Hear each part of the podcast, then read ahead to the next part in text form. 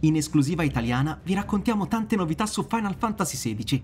Ce ne parlano Naoki Yoshida, Hiroshi Takai, Kazutoyo Maehiro e Michael Christopher Koji Fox. Prima di proseguire col video e scoprire tutto quello che abbiamo appreso però, vi ricordiamo come sempre di iscrivervi al canale per non perdere nessun nuovo contenuto di Every Eye punto it. Matura e contraddistinta da una massiccia componente fantapolitica, la trama squisitamente dark fantasy di Final Fantasy sedici è stata spesso paragonata a quella di Game of Thrones. In particolare il trailer Ambition ci ha mostrato ad uno ad uno tutti i vari regni che vorrebbero il totale controllo su Valisthea e sui cristalli madre, utilizzando uno stile che ricorda molto quello del popolare show di H B O. A questo proposito abbiamo domandato al team se le somiglianze siano soltanto un caso, se al momento di plasmare la lore e lo scenario di Final Fantasy sedici questo si sia effettivamente ispirato alle dinamiche che hanno reso tanto celebre il dramma televisivo americano. Lo sceneggiatore Kazutoyo Maehiro ci ha rivelato di amare molto Game of Thrones, da cui ha tratto molta ispirazione. Proprio per questo motivo ha richiesto che ogni singolo membro dello staff guardasse la serie. La cosa che ha trovato più sorprendente di Game of Thrones è stato il modo in cui questo presentava il mondo e la tradizione. I costumi dei personaggi, il loro modo di parlare e persino i loro gesti più piccoli spingevano l'autore quasi a credere che il mondo di Game of Thrones esistesse davvero. Lo sceneggiatore prova un immenso rispetto per la serie e per il modo in cui ha adottato un approccio diverso al fantasy da quello del Signore degli Anelli, creando un nuovo modo di mostrare un mondo fantastico che potremmo probabilmente definire fantasia reale. La storia di Final Fantasy sedici è unica e la trama stessa non è stata influenzata da Game of Thrones, ma c'è stata sicuramente molta ispirazione in termini di presentazione. Durante la nostra piacevole chiacchierata non abbiamo potuto fare a meno di chiedere poi ulteriori dettagli sulla piaga, la terribile minaccia che sta trascinando il mondo verso la rovina. Del resto fino a questo momento Square Enix ci ha fatto sapere soltanto che questa è in qualche modo legata ai cristalli madre, ossia la fonte della magia degli abitanti di Valisthea.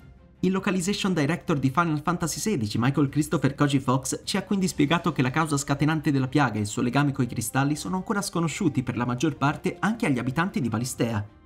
L'etere è l'energia che dona vita alla Terra, ma quando questo viene perduto, la Terra muore, dando origine al fenomeno noto come piaga.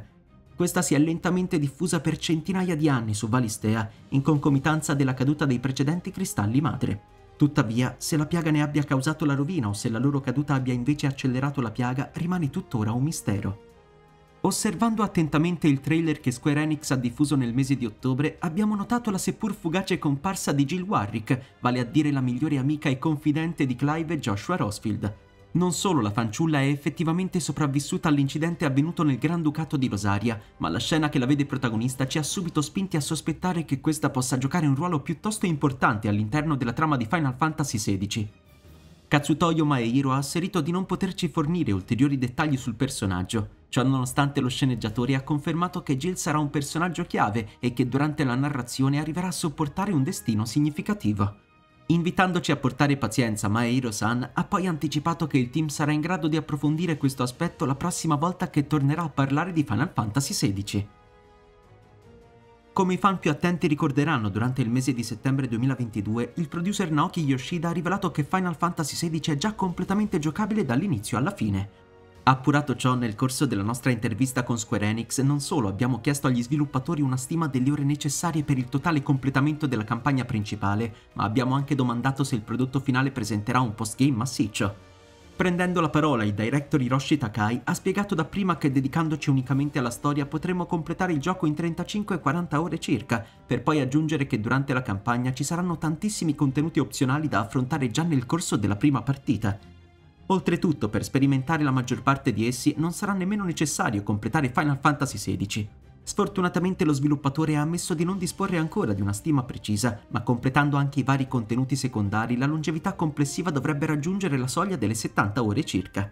Inoltre, una volta terminato il gioco, troveremo ad attenderci l'immancabile New Game Plus, che ci offrirà la possibilità di riaffrontare la storia con nemici più potenti. Naturalmente il team ha incluso anche parecchi contenuti adatti agli amanti della difficoltà e che appunto li spingeranno ad affinare le proprie abilità. Sapevamo già che il protagonista della vicenda diventerà il dominante di Ifrit e che si scontrerà con la Fenice del fratellino Joshua. Nei mesi passati però abbiamo scoperto che Clive potrà utilizzare persino i poteri degli Eikon incontrati e affrontati durante l'avventura, ragion per cui abbiamo provato a scoprire qualche dettaglio sul funzionamento di questo curioso prestito di poteri tra dominanti. Citiamo testualmente la risposta di Hiroshi Takai. Avete assolutamente ragione quando dite che Clive otterrà i poteri degli Eikon incontrati durante la vicenda, ma poiché il motivo è strettamente legato alla storia, al momento non posso anticiparvi molto. Sin dall'inizio dello sviluppo di Final Fantasy sedici abbiamo stabilito che questo sarebbe stato un action R P G. Partendo da questo abbiamo cominciato a valutare il modo migliore per favorire la crescita e la personalizzazione del personaggio, poiché era nostro desiderio che i giocatori potessero scoprire vari stili di gioco a seconda delle scelte compiute in fase di personalizzazione. Proprio questo ci ha portati alla conclusione che sarebbe stato fantastico avere un protagonista in grado di sfoggiare in battaglia i poteri degli Eikon. Se vi dicessi che questa è una sorta di variante in salsa action del job system di Final Fantasy cinque, sarebbe più facile immaginare il risultato? Ovviamente in Final Fantasy sedici non esiste il concetto di mestiere, pertanto il sistema si basa soltanto sulle azioni legate agli Eikon. Tutto è basato sull'apprendimento di azioni specifiche legate agli Eikon, che Clive può appunto ottenere, personalizzare e addirittura combinare, fornendo agli utenti la possibilità di creare uno stile di gioco unico e personale. Potrete quindi realizzare una build finalizzata ad affrontare contemporaneamente intere legioni di nemici, o magari specializzarvi negli scontri uno contro uno.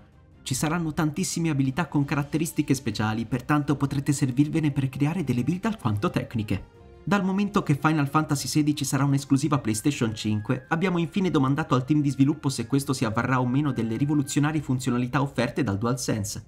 Confermando i nostri sospetti, il producer Naoki Yoshida ha ammesso di star sfruttando praticamente tutte le caratteristiche uniche di PlayStation cinque.